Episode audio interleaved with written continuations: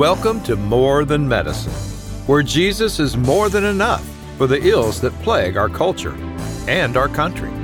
Hosted by author and physician Dr. Robert Jackson. Papa, can you tell me a story? Do you really want me to tell you a story? well, you go get your brother and your sisters, and I will tell you a story. Welcome to Devotions with Dr. Papa. Well, I'd like to begin by reading a passage of Scripture that's been very intriguing to me over time, and it comes from Luke chapter 7.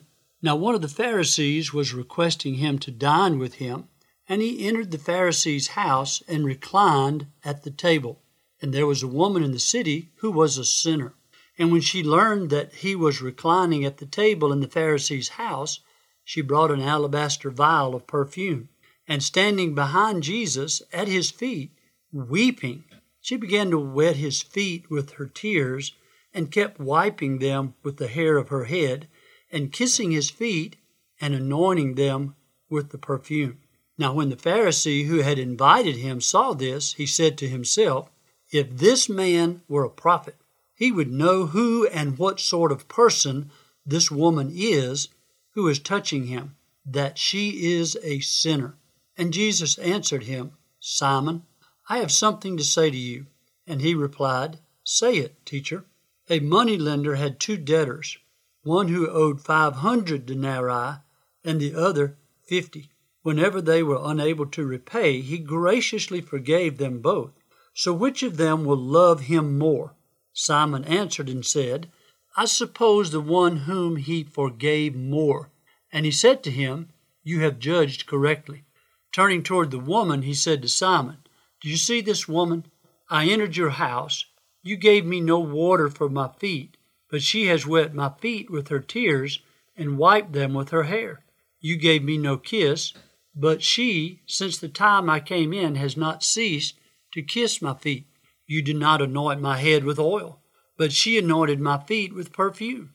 For this reason I say to you, her sins, which are many, have been forgiven, for she loved much. But he who is forgiven little loves little. Then he said to her, Your sins have been forgiven. Those who were reclining at the table with him began to say to themselves, Who is this man who even forgives sins? And he said to the woman, Your faith has saved you. Go in peace. May the Lord add his blessing to this reading from the Word of God. Now, let me start by telling you about three separate patients that I have had over time. One was a man who was working on an electrical outlet in his home. He failed to turn off the electrical power, and his screwdriver touched the electrical power. It shocked him, and it created an arrhythmia in his heart. He walked into the next room and then suddenly died. His family did not realize what had happened until the next day when they found his screwdriver lying on the floor by the exposed electrical outlet. I had another patient who worked for a power company, and he accidentally touched a high voltage wire, and it electrocuted him instantly. And then I had a third patient who was struck by lightning, and he died instantly. Now, all three of these patients were men.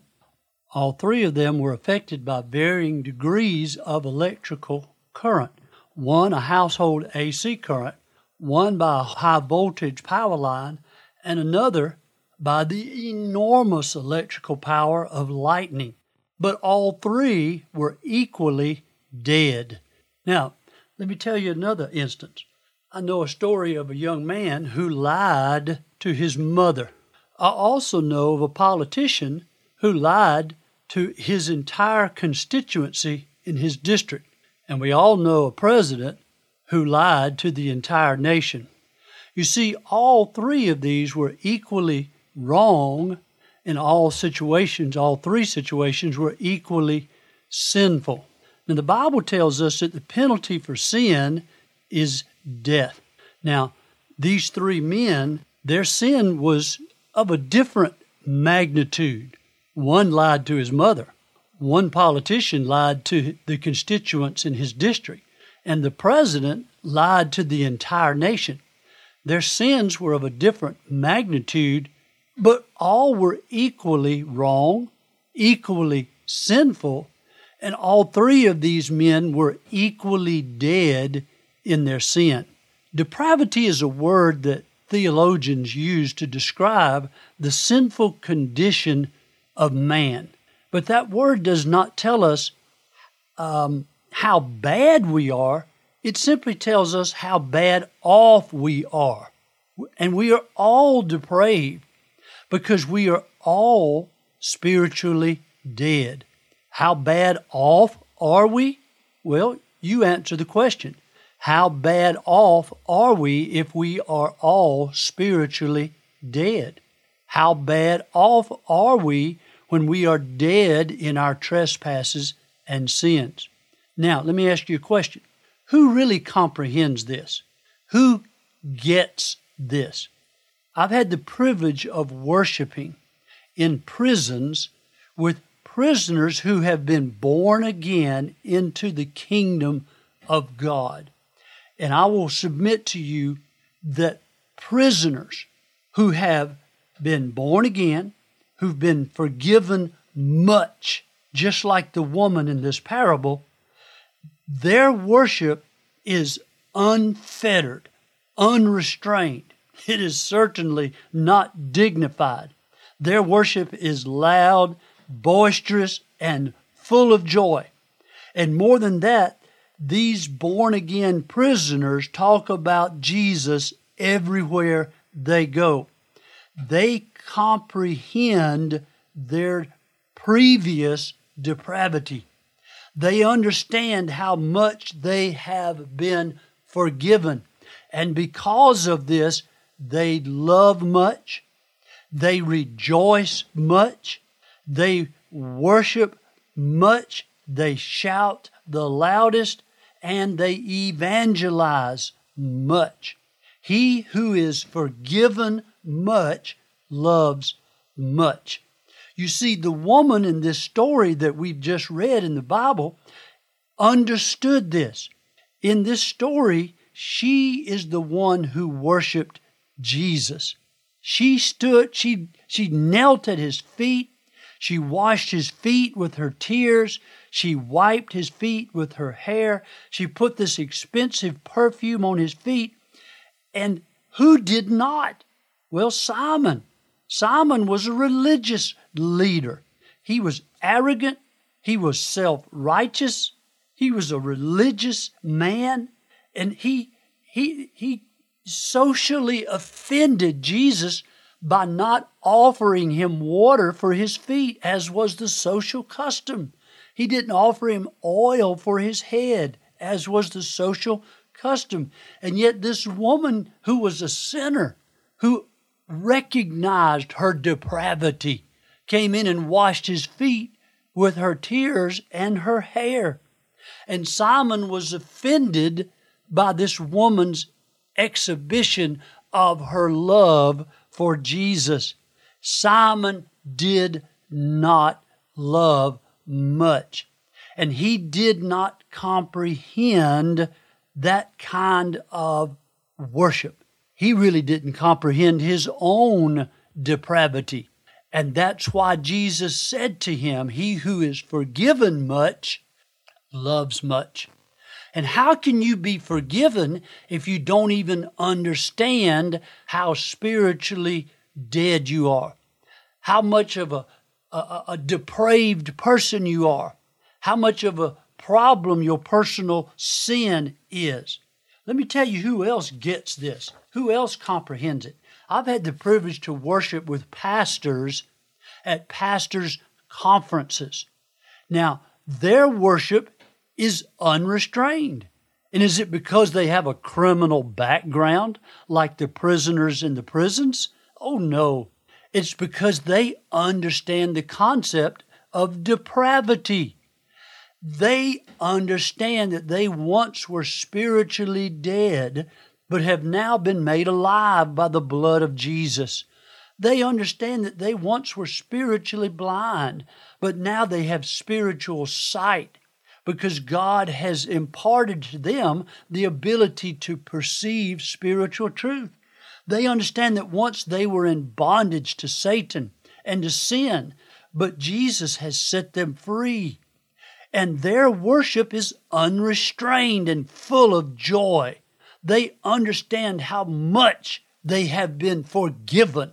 So they love much, just like this woman, this sinful woman in this passage of Scripture. They rejoice much, they worship much, and these pastors evangelize much. They are the ones who talk about Jesus everywhere they go. Now, let me ask you another question. How many bullets does it take to kill a man? Does it take one or a hundred? it only takes one well placed bullet to kill a man. So let me ask you another question. How many sins does it take to spiritually kill a man? Does it take one or a hundred? How many sins does it take to cause him to be spiritually dead, depraved, and bound for hell? You see, the answer to that is the same. It only takes one. The penalty for sin is death. Now, I speak in churches all over the state of South Carolina, North Carolina, Georgia, occasionally in Florida. And most of the people that I speak to are very stoic, unemotional, and unmoved by the greatest good news of all time that the blood of Jesus can wash us as white as snow. They are Simon, the Pharisee, and they are bothered by emotional and exuberant worship. They are bothered by tears and genuine rejoicing. They are bothered by people who talk about Jesus outside of church. So when when do we understand how dead we were? When we understand how blind we were, how bound we were, and how much we've been forgiven. I submit to you that you and I will love much, we'll rejoice much, our worship will be unrestrained, and we will evangelize much.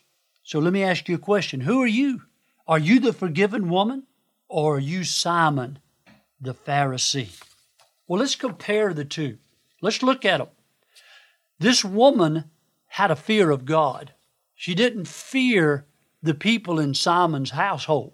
She had no concern whatsoever about what they thought about her. But Simon, on the other hand, was motivated, motivated by the fear of man. You see, the Bible says that the fear of man brings a snare. And Simon was concerned about what the folks in the room with him thought about him, whereas this woman was only concerned about what God thought about her.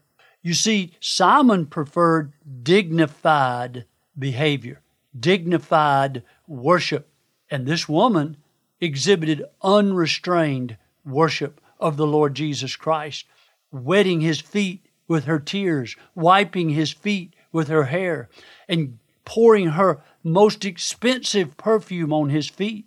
Simon had a critical spirit. He was a prideful man, and he would have nothing to do with a woman who was a sinner.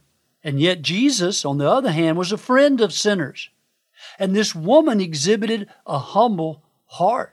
Simon was self righteous and arrogant. This woman, on the other hand, was forgiven by grace through faith. And Jesus said, Woman, your faith has saved you. Go in peace. Simon was unaware, completely unaware of his personal sin. He was blind to his personal sin. And this woman was grieved over her personal sin. She had a broken and contrite spirit, which the Lord does not reject. Simon had an appearance of religion. He was a pretender.